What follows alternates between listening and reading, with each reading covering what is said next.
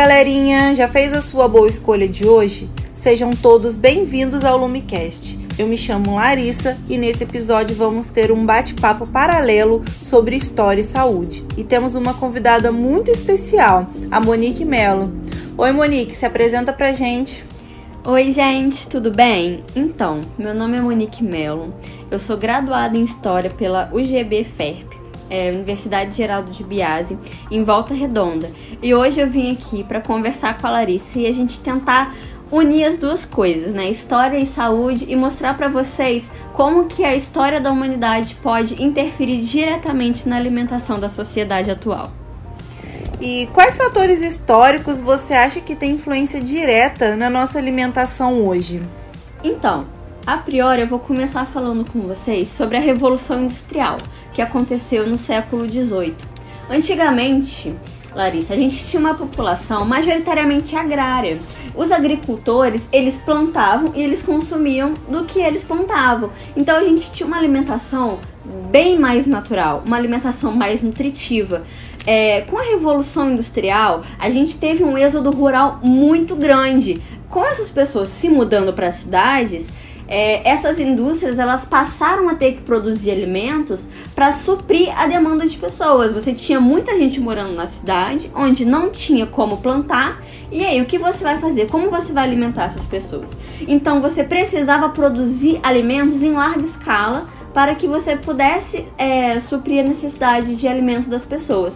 Sem contar que junto com a Revolução Industrial a gente teve é, as comidas enlatadas, onde tinha uma quantidade de sódio muito grande, é, corantes. Então, todos é, esses fatores contribuíram para a alimentação das pessoas na época. Porque se a gente antes é, você tinha pessoas que viviam do que plantavam, é, alimentação com, é, sem agrotóxicos nenhum. É, num outro momento, você tinha pessoas que passaram consumir alimentos totalmente industrializados.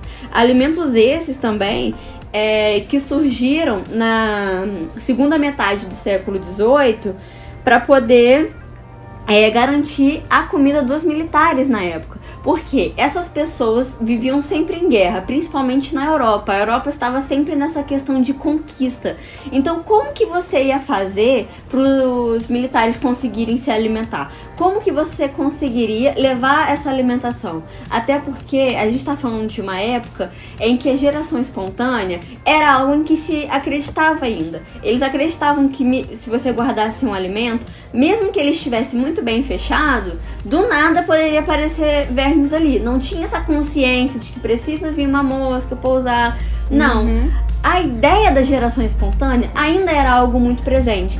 Então se precisou ter esses alimentos enlatados e muito bem fechados para que esses militares conseguissem se alimentar é, em zonas de guerra. Né?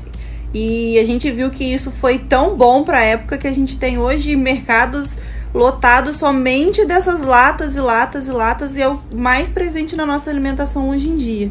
Mas voltando ao início da conversa, antigamente as famílias plantavam aquilo ali que eles tinham para plantar, né? E iam com, comerciando entre aspas, comercializando entre aspas entre eles mesmo. Eles plantavam um pequeno espaço e e era aquilo ali era o suficiente para manter eles e às vezes até dar para um vizinho. E hoje a gente vê que essa, que essa criação em grande escala de gado, de galinhas, de, de porcos, também afeta muito na, na saúde do nosso solo, né? A Monique pode até explicar um pouco mais sobre isso, de como essa criação em larga escala afeta não só a nossa alimentação diretamente, mas também até a nossa, o nosso solo e o nosso planeta em si. Primeiro que a gente pode levar em consideração não apenas o gado, mas o Brasil ele é um grande exportador de soja. E assim como muitas pessoas sabem, para se plantar a soja, você precisa devastar uma área muito grande. E a soja, ela requer muito daquele solo. Então, muitos animais que eram nativos daquele local, eles perdem o seu habitat. E quando a gente está falando da produção de gado, o próprio pum da vaca mesmo, ele produz muito metano, que é muito tóxico, no caso, é, para a camada de ozônio. Parece até engraçado, né? Falar o pum da vaca, mas é real, gente. É muito é muito importante destacar isso porque as pessoas acham que é somente o consumo excessivo da carne, tem essa questão dos vegetarianos, dos veganos que defendem a todo momento essa questão da matança em si, só que não é só isso. Né? É, e o que é interessante colocar que a carne ela é praticamente um alimento exclusivo é, único e exclusivo na alimentação dos brasileiros. Eu não posso dizer numa questão mundial, mas aqui o arroz com feijão e o bife é uma é o PF, entendeu? É, é aquela é a alimentação do dia a dia. Na minha família mesmo, se você for na casa dos meus tios e olhar os freezer deles e perguntar, eles comem carne todos os dias. A todos carne é, uma, é um alimento assim sagrado no dia a dia. E quando a gente fala dessa questão da alta população de gado, que tem inclusive mais gado do que pessoas, é, as pessoas riem, acham que é brincadeira. Aquela cantora brasileira, Anitta, havia comentado sobre isso uma vez.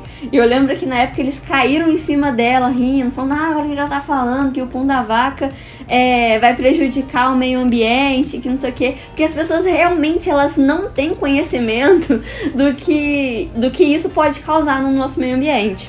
Não mesmo. Agora, levando um pouco para pro lado do fast food em si, né? Como que, a, que as empresas investem tanto nessa na fabricação de fast food? E eu tava estudando sobre isso para poder fazer, trazer esse podcast para vocês. E uma pesquisa mostrou que o investimento na, nas propagandas de televisão e tal, elas são 100 vezes maiores do que o investimento em produtos naturais.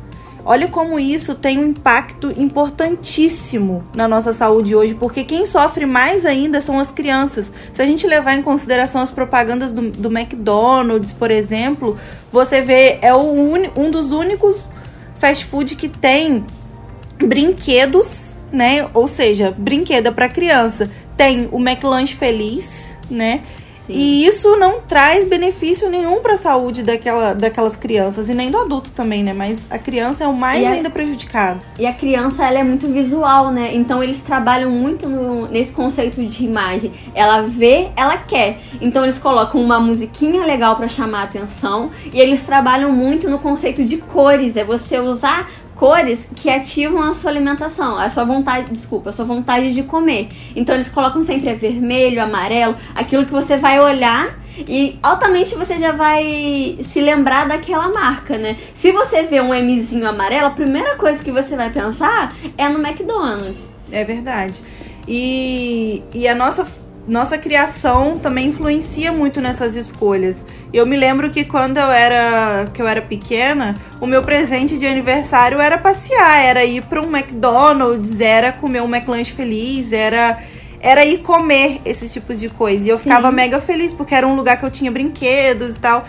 E a gente vê isso nas crianças até hoje. É, eu acho bacana falar disso porque eu colecionava aqueles brinquedos de McLanche feliz uhum. e tipo chegava na escola toda contente, olha que quantos eu tenho. E assim, eu vou no McDonald's desde que eu me entendo por gente. Eu tinha 3, 4 anos e eu já ia no McDonald's. Então, até essa questão da gente frequentar esses lugares desde sempre nos traz uma normalidade disso é colocado como algo normal. Você é, trazer esse tipo de alimentação para as crianças, alimentação ultraprocessada, mega industrializada, frituras, repletas de conservantes, a gente coloca isso como algo normal. Eu tive isso como algo normal durante muito tempo na minha vida. Uhum. Mas atualmente eu, eu tive um filho, eu tenho um filho de um ano e dois meses, e eu tento trazer na vida dele a alimentação mais saudável por si, possível. Eu sigo todas as normas da Sociedade Brasileira de Pediatria e da OMS. Tudo que é recomendado, eu sempre sigo de acordo com a idade dele. Então, assim, é... mas eu vejo que isso é algo que muitas pessoas não seguem. Por exemplo, é, dar suco de fruta natural pro filho, antigamente, até 8 anos atrás, você recomendava dar o suquinho de laranja lima é, a partir dos seis meses. Só que, como todo mundo sabe, o suco ele é a frutose do alimento. O Uhum. suco ele é puro açúcar. Então, devido à alta taxa de obesidade infantil, eles passaram o quê? A não recomendar mais o suco a partir dos seis meses, o suco a partir de um ano. Mas como as pessoas elas não têm o hábito de pesquisar sobre as coisas, mesmo você tendo a informação na sua mão, elas não têm o hábito de pesquisar, de procurar. Então, muitas mães que tiveram filhos há 10 anos atrás e hoje em dia estão tendo mais filhos, elas continuam seguindo as orientações daquela época, de 10 anos atrás, mesmo hoje em dia sendo orientações totalmente diferentes. É aquela famosa frase, né, que nossas mães e avós falam. Se eu dei pro meu filho, se eu fiz, eles não morreram, então é, É. porque não faz mal. É, o Day não morreu. E isso é muito errado. Muito errado mesmo. Até já vai criando na criança também a consciência de comer esse tipo de alimento. A MEV, né, prega muito essa, essa saúde. Os pilares da MEV são muito focados pra gente não ter o número de obesos que a gente tem hoje no, no país. A, hoje, o nosso último podcast foi sobre hipertensão arterial. Eu até te convido a ir lá e assistir nosso podcast que ficou muito interessante. E a, a nossa população brasileira hoje, 60% dela tem hipertensão arterial. E muitas dessas pessoas nem sabem. E tem um fato histórico muito interessante que a Monique vai contar pra gente sobre essa questão da hipertensão arterial, como ela tem o impacto hoje no nosso dia. Então, há mais de 500 anos atrás, quando a gente tinha o tráfico de negros no Brasil, é, no caso, os portugueses chegavam até a África, a gente tinha o tráfico dos negros, que eles eram raptados para serem escravizados aqui no Brasil. É, o que eles não sabiam naquela época era que os negros que sobreviviam eram os negros que tinham retenção de líquido. Porque eles passavam dias e dias no navio para chegar até o Brasil, mas eles, eles não recebiam alimentos, eles não estavam ali de viagem, eles foram sequestrados de sua família, foram sequestrados de onde eles moravam para servirem de escravos aqui. Então esses negros eles vinham passando fome, passando sede, mas os que sobreviviam eram os que tinham retenção de líquido. E, é, no geral, pessoas que têm retenção de líquido são pessoas que têm hipertensão.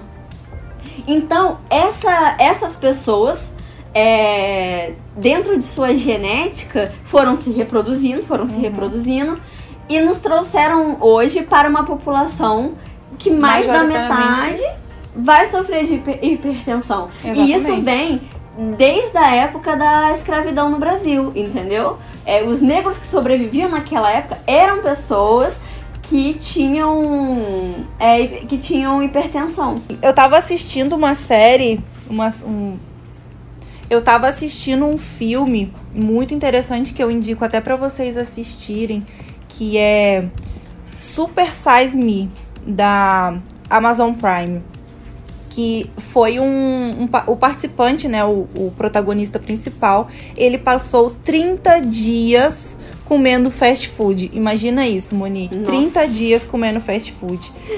E eles queriam provar que somente a alimentação de fast food era o suficiente para ter essa alimentação ruim que a gente está tendo hoje, né? Essa, essa, essa saúde ruim que a gente está tendo hoje. E é um, um fator assim que eu achei incrível é que durante 30 dias comendo esses produtos do McDonald's, ele engordou 11 quilos. E para ele voltar ao peso inicial dele, ele não conseguiu. Ele passou cinco meses para perder apenas 9 quilos. Então, a gente tem no... pra gente ter uma noção, né, como é é, essa criação em massa de indústrias teve um impacto muito significativo na nossa saúde hoje, né? Você tem mais algum fato histórico, Monique, para contar pra gente um pouco mais? Tem uma, uma história que eu acho bem legal, assim. É óbvio que no decorrer dos anos a história muda muito, tem muita essa coisa da história, ela é sempre contada pelo lado vencedor e tudo mais. Mas tem uma questão que eu acho bem interessante. É, acredito que muitas pessoas já ouviram falar do bolo Red Velvet. É, poucas pessoas não devem conhecer, mas pra quem não conhece, é aquele bolo que ele é vermelho e normalmente eles recheiam ele com buttercream. É, esse bolo ele é interessante porque ele foi desenvolvido a primeira vez na Primeira Guerra Mundial, quando aqueles soldados eles estavam com vontade de comer um bolo, de comer um doce, e você não tinha é, muito material para poder produzir, né? Então eles tinham beterraba ali, eles tinham farinha. Então, a, e como a beterraba é docinha, a beterraba em si já serviu para adoçar o bolo, mas a beterraba também causou aquela coloração vermelha e a própria água da beterraba deixou o bolo mais fofinho. Então, com isso, você teve um bolo vermelho que tinha uma, um aspecto de veludo que eles chamavam. Então, assim surgiu o bolo Red Velvet.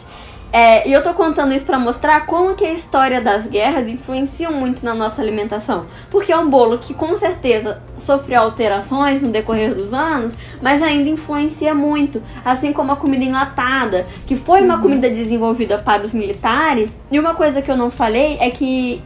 É, na segunda metade do século XVIII, a França fazia até competição para ver é, qual indústria conseguiria desenvolver um alimento industrializado melhor para a população, que mais tempo, que fosse durar mais tempo, sabe? Então assim, é, a história ela está altamente ligada com a nossa alimentação. Muito do que a gente come hoje é, é resquícios do que aconteceu com o nosso passado, sabe? Do que aconteceu anos e anos atrás. Olha essa questão da hipertensão é, a escravidão no Brasil começou há 500 anos atrás. E ainda hoje a gente carrega traços do que aconteceu. Verdade. Então é muito importante a gente levar é, fatos históricos em consideração, até mesmo na questão da saúde. A única coisa triste é a gente ver que isso, desde. Né, tem tanto potencial para ter sido uma coisa boa e o e, e só tá tendo impacto ruim na nossa vida hoje em dia, né? Que a gente Sim. vê que esses fast food, essas comidas enlatadas, essas comidas ultraprocessadas estão presentes até mesmo nas escolas e nos hospitais. A gente vai em hospitais hoje em dia que tem fast food dentro. E isso chega a ser meio irônico, porque como que um hospital, né, que tá prezando a saúde, ela tá dando um fast food? Sim. Mas essa briga pelo pelo poder vem desde é, do final da Segunda Guerra Mundial, quando você teve a Guerra Fria. E essa briga por capitalismo, socialismo, é, as pessoas queriam investir, as pessoas queriam crescer, queriam lucrar. Então você teve essa questão de longa escala, de muita gente querendo formar empresas e tudo mais, é, brigando por dinheiro. Fast food não é uma briga por saúde e alimentação do ser humano, não é uma mesmo. briga por dinheiro. Por dinheiro. E levando para o lado da saúde, a gente vê como que essa alimentação ela impacta de forma negativa e hoje a gente vê tanta gente com depressão. As pessoas olham a depressão como uma coisa à parte, mas ela também está muito ligada à, à nossa alimentação de hoje em dia, né? A nossa alimentação atual. E, e, essa depressão, essa exaustão, o número de obesos, né? No, na, nos americanos já passaram de 100 milhões de americanos com sobrepeso, né? Que chega a mais de 60% da população. Então a gente tem que estar tá muito atento no que a gente está consumindo, no que a gente está colocando nas nossas bocas, porque isso tem um impacto direto na nossa saúde. Sim, eu acho que a, a luta pelo corpo perfeito é, impacta muito nessa questão da depressão. Porque com um nível de obesidade muito alto e as pessoas colocando sempre nas passarelas aquelas modelos magrinhas e tudo mais, não, não magrinhas no quesito saúde, uhum. magrinhas no quesito é, em questão de, de magria, é, de fisionomia mesmo. Então, essas pessoas muito obesas, que muitas vezes já estão viciadas em comer, elas comem para saciar a ansiedade, elas não comem mais para sanar a sua fome, elas se sentem muito mal por não conseguirem perder peso, por não conseguirem emagrecer, já pensam que não vão conseguir, e aí quando você entra em depressão, aí que eles desistem mesmo desistem de mesmo. viver, sabe? É uma questão muito relevante essa.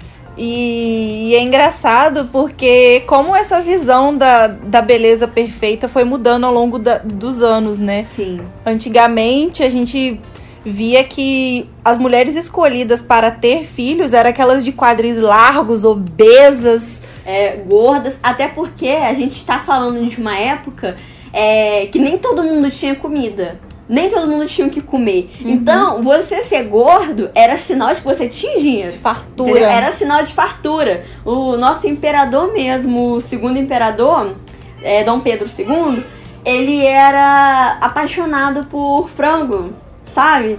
E aí, um dia, é, os, os servos estavam colocando a mesa e tudo mais. O seu filho foi lá e roubou a coxa de frango, que era o quê? Era a parte preferida do frango do nosso imperador. Aí a esposa dele olhou aquilo pensando assim, meu Deus, o que, que eu vou fazer? É a, a parte preferida dele. Ela foi lá, ela pegou o que sobrou, né, do frango, daquela coxa, o osso, fez uma massa, recheou aquela massa com o peito do frango, colocou a coxinha, ah, desculpa, colocou o osso no meio daquilo, fritou e assim, fritou não, ela assou e assim surgiu a, a nossa coxinha que a gente come até hoje. A famosa coxinha a famosa brasileira, coxinha. né? Então é isso. Você tem mais alguma coisa para acrescentar pra gente, Monique? Não, não, só isso. Agradeço muito pela oportunidade de ter vindo aqui. É, o trabalho que vocês estão fazendo, esses podcasts estão incríveis. É, continuem assim, continuem estudando e passando informação. É, eu fico muito grata por terem me dado essa oportunidade, por terem feito essa parceria e sempre que precisarem, estamos aí.